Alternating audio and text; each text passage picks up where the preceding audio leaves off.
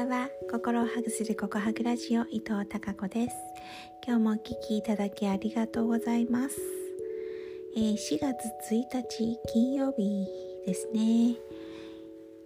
うん。4月スタートしました。新年度が始まりました、えー、皆さんのお職場やお子さんがいらっしゃる方ね学校が始まったり間もなくしますね。ということで私もですね今日から、えー、学校の新年度がスタートしました。令和4年度スタートです。今年はうん入学式入校式が、えー、月曜日4日の月曜日なのでなんと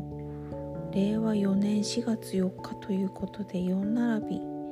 の日が入校式になっています。でその準備のためにですねうん今日もまるまる一日バタバタと、えー、作業というか準備をしていました。なんかね実は私この今日で、えー、今の職場7年目になります。早いですね。本当に早いです。教職員は結構あの全国転勤で移動があるので7年いる人が本当に少なくて3人しかいないかな。先生たち含め。そうなんです。事務方には誰もこの長さの勤続年数の人がいなくなっちゃったので去年からいなくなっちゃったのでなんかね うーん自分の仕事じゃないそれ以外ののしかかる負担がめちゃ多くなってちょっとかなり大変。なんです。でまあ去年までは幸い人手不足でも経験不足でもコロナ禍でもうイベントとかイベントはほぼほぼなかったですしこんな式典も超うん縮小版で教室でやったりとかしていたのでまあなんとか乗り切れていたんでしょうけど先日3月の卒業式終了式そして今回の入校式入学式とうん体育館でねえコロナ禍前の状態に、まあ来、来賓とか保護者の数はあの少なくしているんですけどそれでも式典自体はほぼほぼ、うん、9割方前のスタイルになっているので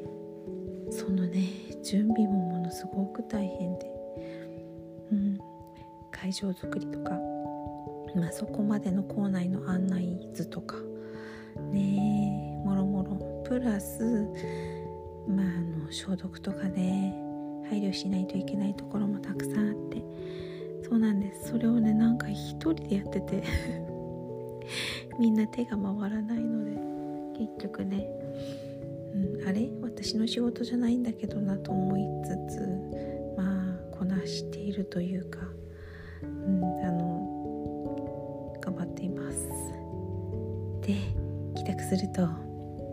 ヘロヘロなんですけどなんとなんとありがたいことに今週は3日も3日間も旦那さんがご飯を作ってくれていました。遅くなるっていう連絡は